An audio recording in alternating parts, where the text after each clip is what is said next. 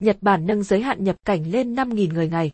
Ngày 18 tháng 11, Tránh văn phòng nội các Nhật Bản Hizokazu Matsuno cho biết nước này sẽ nới lỏng các biện pháp hạn chế nhập cảnh và nâng giới hạn số người nhập cảnh từ 3.500 người ngày hiện nay lên 5.000 người ngày, bắt đầu từ ngày 26 tháng 11 tới.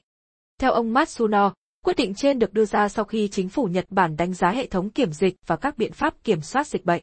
Phát biểu tại cuộc họp báo, ông Matsuno nói, chúng tôi sẽ cân nhắc có thể áp dụng biện pháp nào để nới lỏng các hạn chế hơn nữa.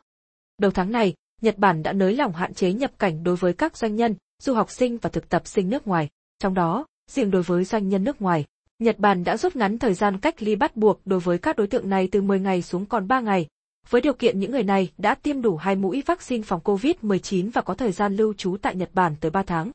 Trong khi lệnh cấm nhập cảnh đối với du khách vẫn có hiệu lực, chính phủ Nhật Bản sẽ xem xét cho phép các tour du lịch theo đoàn được nhập cảnh sau khi cân nhắc các biện pháp kiểm soát hoạt động của các đoàn và giám sát thông qua các hoạt động thử nghiệm dự kiến được tiến hành trong năm nay.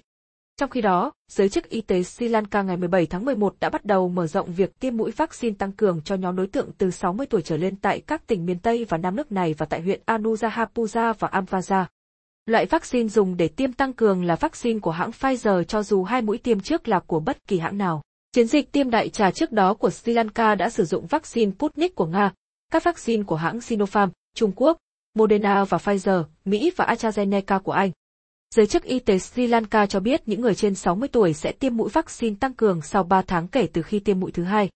Trước đó, Sri Lanka đã tiến hành tiêm mũi vaccine tăng cường cho các nhân viên y tế trên tuyến đầu, trong đó có các nhân viên thuộc lực lượng an ninh, với hơn 120.000 người đã được tiêm đến nay.